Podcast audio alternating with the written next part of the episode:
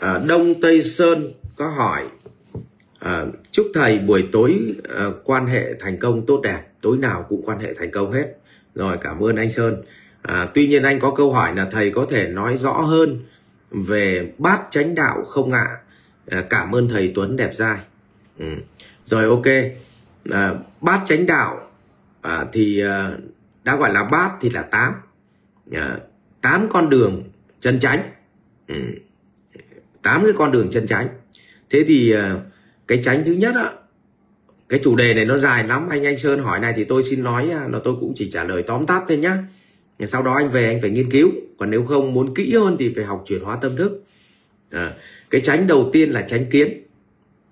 Thì chúng ta nghe cái tránh kiến này này thì uh, nó nó rất là rộng. Uh, thế nào gọi là tránh kiến? Ừ trong con người mình nó có hai phần. Nếu mà chúng ta hiểu đến tận cùng ý nghĩa cuộc đời mà hiểu đúng, thì cái đấy được gọi là tránh kiến. Tức là ý nghĩa một đời sống này chúng ta sống để làm gì á, thì cái đó gọi là tránh kiến. Thế còn những thứ mà chúng ta nghĩ sống một đời nó là cái gì á, mà nó không đến tận cùng, nó không phải là chân lý, thì người ta gọi là định kiến, thậm chí được gọi là tà kiến. Ờ. Thế thì à, tuấn nói nhanh một chút về tránh kiến thôi. Thì theo quan điểm của tuấn thì cái gốc rễ cái tránh kiến trong một đời sống ngắn hạn tức là một mọi người không tin có kiếp sau. Tạm thời chỉ tin có một kiếp thôi. Thì uh, chúng ta đến với thế giới này để làm gì? Nếu trong một kiếp ừ. thì chúng ta có ba việc phải làm. Việc thứ nhất là trong 20 năm đầu được cha mẹ mình nuôi nấng lớn lên và trưởng thành kể cả không trưởng thành như đi chăng nữa thì không có bố mẹ mình những ngày nắng ngày mưa ngày ốm ngày đau. À, thì chúng ta cũng không thể nào lớn được lên. Cho nên là nợ cha mẹ. Thì việc đầu tiên là chúng ta phải trả nợ cha mẹ mà chúng ta hay dùng bằng từ báo hiếu. Việc thứ hai là sống một đời này để nâng cao trí tuệ và thay đổi thói quen muốn thói quen nghĩ. Chúng ta gọi là chuyển hóa tâm thức. Nó giống như kiểu là chúng ta vào à, mua vé cho con vào chơi đất nặn vậy ở trong phòng chơi đất nặn. Thì bản chất là chúng ta mất tiền để cho con vào để chơi đất nặn. Và tất nhiên lúc nó ra thì nó cũng không cầm được đất nặn ra. Vì không ai cho cầm đất nặn ra cả. Nhưng mà con vào đó con chơi mà chúng ta mất tiền. Xong lúc ra con cũng ra người không. Nhưng thứ mà con được đó là thay đổi phương pháp tư duy. Phương pháp tư duy. Và biết chung sống với người khác thì cái đó nó gọi là chuyển hóa tâm thức. Thì giống như kiểu mình vào trần gian là một cái phòng chơi đất nặn vậy, thì chúng ta vào đây với cái thân không. Ừ. rồi lúc ra cũng với thân không. Và mình vây vò trong cuộc đời này, chây chợt trong cuộc đời này, rồi cũng cùng để học được những cái bài học, để rồi nâng cao trí tuệ và chuyển hóa tâm thức. Vậy thì ý nghĩa thứ hai trong đời sống mà mình được tồn tại trong cuộc đời này chính là được làm việc, được va đập với nghịch cảnh được nhận ra những bài học để chuyển hóa tâm thức chứ không phải là vào cái thế giới này để vơ vét cho lắm vào rồi không trải nghiệm được cái gì cả rồi không cẩn thận là trải nghiệm trong tù. À, thì đấy là cái cái câu chuyện thứ hai là ý nghĩa đối với chính mình. Cái tranh kiến thứ ba là đối với con cái. Vậy thì cha mẹ thông thường hay nghĩ đến chuyện để thừa kế cho con cái nhưng đặt câu hỏi là chúng ta thừa kế cho con cái gì? Thì thưa cả nhà là à, chúng ta thừa kế cho con hai thứ cực kỳ, ba thứ cực kỳ quan trọng. Một là thừa kế cho con thói quen muốn, tức là làm gì thì làm. Con phải yêu thương những người xung quanh, có thể cho được người ta cái gì, cố gắng cho đi. Đấy là thói quen muốn. Cho con thừa kế cái thói quen nghĩ là gặp khó khăn, con đừng bỏ cuộc. Con phải sống, phải biết gì ạ? à? Phải phải biết tự khẳng định bản thân mình, phải biết cách vượt qua dông bão và rèn cho con cái cách là đừng bao giờ bỏ cuộc. Nó gọi là thói quen nghĩ. Và thứ ba là để lại cho con một hệ sinh thái bạn bè tốt của cha mẹ. Người ta gọi là cha mẹ ăn ở phúc đức. Ừ, ăn ở gọi là tốt đấy, để đức lại cho con đấy. Chứ đừng để là cha mẹ ăn mặn, đời con khát nước. Đấy, thì vai trò của cha mẹ mà để thừa kế cho con là thừa kế ba thứ. Một là thói quen muốn hai là thói quen nghĩ và ba là hệ sinh thái bạn bè cho con tử tế cho con. Chính vì vậy bên nước ngoài là một số nước uh, tiên tiến thì cha mẹ thừa kế tiền bạc cho con thậm chí bị đánh thuế tới 50% tức là muốn để lại thừa kế cho con 10 tỷ thì bị đánh thuế mất 5 tỷ. Tức là họ họ không không có có ưu tiên cái việc mà cha mẹ tích lũy để rồi thừa kế cho con để tránh tình trạng là hy sinh đời bố củng cố đời con. Đấy thì báo cáo cả nhà như vậy. Thì tóm lại tránh kiến trong cuộc đời có ba việc. Một là báo hiếu cha mẹ. Hai là chuyển hóa tâm thức cho mình. Ba để thừa kế cho con. Thế thì báo hiếu cha mẹ thì là trong cái báo hiếu cha mẹ thì có bốn cái tầng báo hiếu. Cái hiếu đầu tiên á, là hiếu kính tức là mình, cha mẹ mình dù mình có giỏi đến mấy đi chăng nữa, mình có là ông rời, ông vua bà chúa đi chăng nữa, thì cha mẹ mình vẫn là bề trên của mình và mình phải kính trọng. Cho dù họ là ai, họ là ăn mày đi chăng nữa. Thứ hai là chúng ta phải hiếu thuận. Hiếu thuận. Hiếu thuận là gì? Nếu cha mẹ mình muốn những thứ muốn làm những thứ mà không vi phạm đạo đức, không vi phạm pháp luật, thì nếu đơn giản chỉ là tiền mà chúng ta có cái điều kiện đấy, thì hãy để cho bố mẹ mình trải nghiệm đi. Gọi là hiếu thuận. Gọi là hiếu thuận. Ờ. Mà ở đây là hiếu thuận là tiền của ông bà nhé mình chỉ có đồng ý thôi để ông bà thực hiện điều đó. Nhưng mà rất nhiều đứa con là cha mẹ mình là tiền của cha mẹ mình cha mẹ mình chỉ muốn làm cái thứ cha mẹ mình thích thôi. Ừ. nhưng mà không vi phạm đạo đức không vi phạm pháp luật mà các con cũng can. Tôi nói đơn thuần như thế này thôi. Hiện nay cũng đang là một cái cái cái cái bối cảnh của xã hội. À, có những à, ông bố ờ, 60 tuổi mà không may mẹ mất mẹ mất sớm. Ông bố muốn đi bước nữa mà hỏi là con cái có ở nhà chăm ông được không thì không nhưng ông mà muốn làm một bà nữa, thì hỏi con cái nó có đồng ý không, nó cũng không. Nó bảo là còn phải giữ mặt, giữ mũi cho nó. Mà rõ ràng là ông cần phải đi bước nữa, không vi phạm đạo đức xã hội, không bị gì vi phạm pháp luật. Mà nó cũng không hiếu thuận luôn, nó không chấp nhận. Và nó chấp nhận ông cô đơn để giữ mặt mũi cho nó. Tức là nó không quan tâm đến cái hạnh phúc thật sự của ông, cái niềm vui của ông mỗi ngày. Tôi lấy ví dụ như vậy. Thì cái đó gọi là hiếu thuận à, cái tầng thứ ba đó là hiếu thảo. À bây giờ là có điều kiện kinh tế rồi thì uh, mình có tiền thì uh, ông bà thích cái gì thỉnh thoảng quan tâm ông bà mua tặng ông bà cái đó. À, thì cái đấy gọi là hiếu thảo. Như vậy cần tiền thôi. Đoạn này cần tiền như vậy là hiếu kính không cần tiền hiếu thuận không cần tiền. Hiếu thảo thì uh, cần tiền rồi. Nhưng mà cái hiếu này mới khó. Hiếu nghĩa. Hiếu nghĩa. Tức là ông bà mang tiền của mình đi làm việc nghĩa. Làm việc nghĩa. Tức là mang đi xây chùa mang đi xây từ đường mang đi à, cho người nghèo mang đi hỗ trợ thằng em mang đi à, cho bà cô mang đi cho ông chú. Thì rõ ràng là những cái việc đấy là cái việc mà ông bà à, muốn muốn lấy tiền của mình để cho những người mà ông bà còn thấy họ khổ hơn mình. Như vậy là rõ ràng là à, mình đưa tiền cho ông bà nhưng một hồi là ông bà không có tiêu mà ông bà lại chuyển cho người khác. Nhưng bù lại thì ông bà được một cái là ông bà cảm thấy bình an.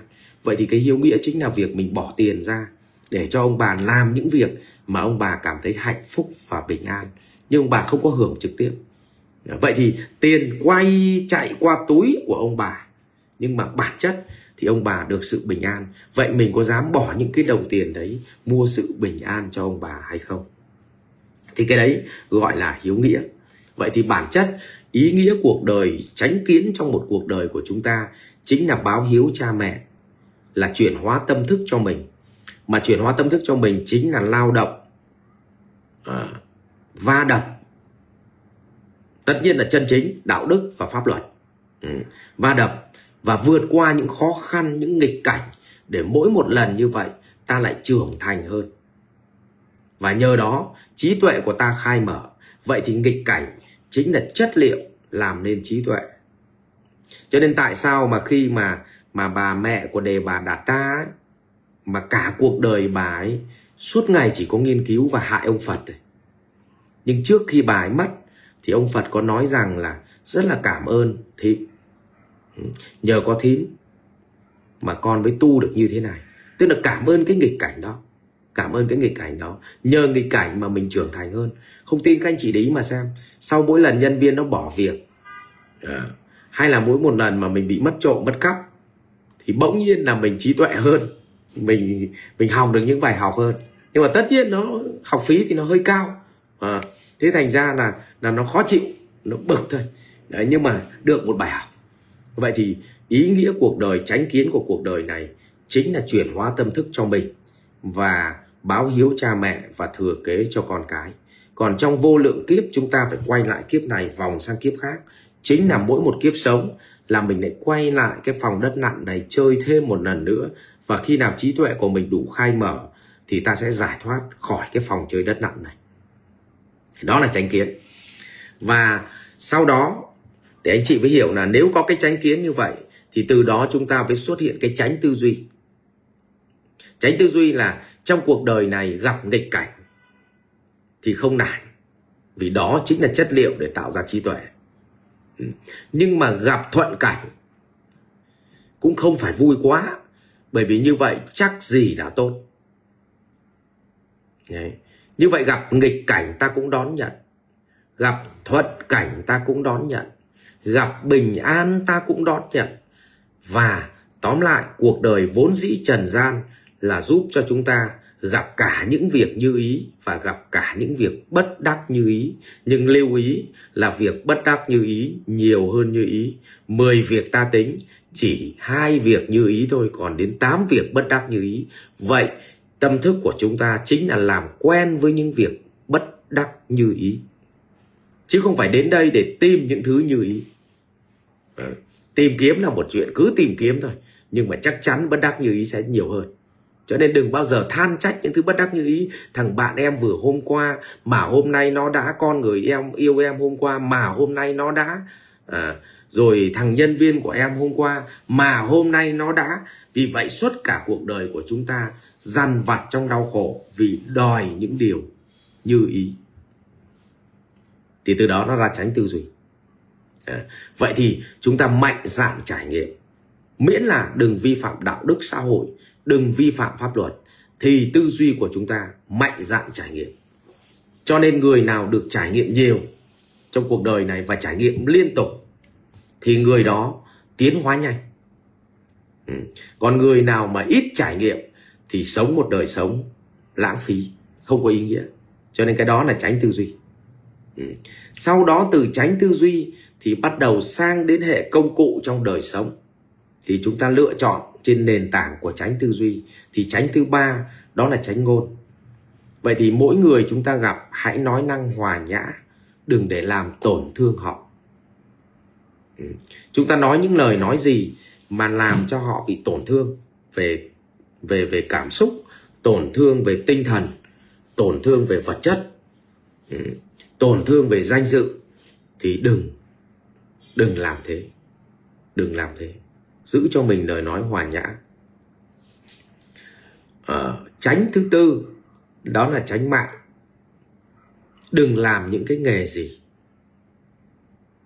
mà ờ, chúng ta phải sống để nuôi mạng mình mà phải làm tổn hại tới đời sống tinh thần vật chất của rất rất nhiều người để biến cái chết của họ thành sự sống của mình. Cái đó gọi là tránh mạng ví dụ như là mình à, bán rau phun thuốc sâu, cho nó tươi, cho nó nhanh, để rồi mình kiếm được mấy đồng bạc nhà mình giàu. Nhưng mình làm tổn hại tới sức khỏe, tổn hại tới sự sống của rất rất nhiều người, thì như vậy là không tránh mạng. Rất là nghiệp cái tránh tiếp theo là tránh thứ năm, là tránh nghiệp, là tránh nghiệp vì vậy đừng làm những cái ngành nghề gì mà đạo đức xã hội người ta phản đối và pháp luật không cho phép. Ví dụ làm ngành nghề gì mà chúng ta phải trốn thuế chúng ta phải buôn lậu à, chúng ta phải phải phải gian dối rồi là chúng ta vi phạm pháp luật như là buôn ờ, thu phiện chẳng hạn. Đấy ví dụ như vậy. Hay là uh, uh, làm uh, dẫn gái chẳng hạn ví dụ như vậy. Thì đó là những cái ngành nghề mà chúng ta không được làm không nên làm. Bởi vì tôi thấy là về mặt lâu dài thì thì tất cả về mặt ngắn hạn thì có thể là ở đâu đó họ thành công hơn. Nhưng về mặt dài hạn thì thì rõ ràng là không có tốt tí nào. Đấy, như vậy là tránh cái, tránh thứ năm rồi. Tránh thứ sáu là tránh tinh tấn. Giả sử mà xong được toàn bộ năm cái kia thì cái yếu tố cực kỳ quan trọng để chúng ta tu luyện được và thoát ra khỏi khổ đau chính là nỗ lực. Nỗ lực làm việc, tránh tinh tấn mà phải nỗ lực làm việc và kiểm tra cái kết quả. Rồi à, cái tránh thứ bảy là tránh điện. làm nghề gì cũng có khó khăn. Làm nghề gì cũng có thuận lợi. Làm nghề gì cũng có lúc nó lên đỉnh làm nghề gì cũng có lúc nó ở dưới đáy. Bất động sản cách đây 2-3 năm thì kiếm tiền như nước. Bất động sản năm nay nhiều anh phải ra đường vậy thì nghề nào là nghề nó cũng có chu kỳ của nó. Vậy thì chúng ta phải, những ngày nắng chúng ta đã hưởng rồi, thì những ngày mưa chúng ta phải ở nhà thôi. Không, chứ làm sao mà ngày nào cũng có nắng được, vậy thì mình cũng chết mà. Cho nên là chúng ta phải hiểu quy luật của cuộc đời. Có vui, có buồn, có thuận cảnh, có nghịch cảnh, vậy thì chúng ta tránh niệm, chúng ta đón nhận nó. Khi tư duy chúng ta có rồi thì tránh niệm để đón và cuối cùng là phải tránh định. Nếu làm được tất cả những thứ đó thì khi mình có trí tuệ thì ắt mình sẽ trở về định. Như vậy tuấn nói lại về bát chánh đạo. Một là tránh kiến, hai là tránh tư duy, ba là tránh ngôn, bốn là tránh mạng, năm là tránh nghiệp, sáu là tránh tinh tấn, bảy là tránh niệm, tám là tránh định. Và rất mong mọi người làm cái gì đi hết một chu kỳ như vậy và mình đạt đến cảnh giới của chánh định. Rồi xin cảm ơn bạn. Học viện Doanh nhân CEO Việt Nam cảm ơn bạn đã quan tâm theo dõi. Để biết thêm chi tiết về các chương trình huấn luyện của thầy Ngô Minh Tuấn và Học viện Doanh nhân CEO Việt Nam, xin vui lòng truy cập website ceovietnam.edu.vn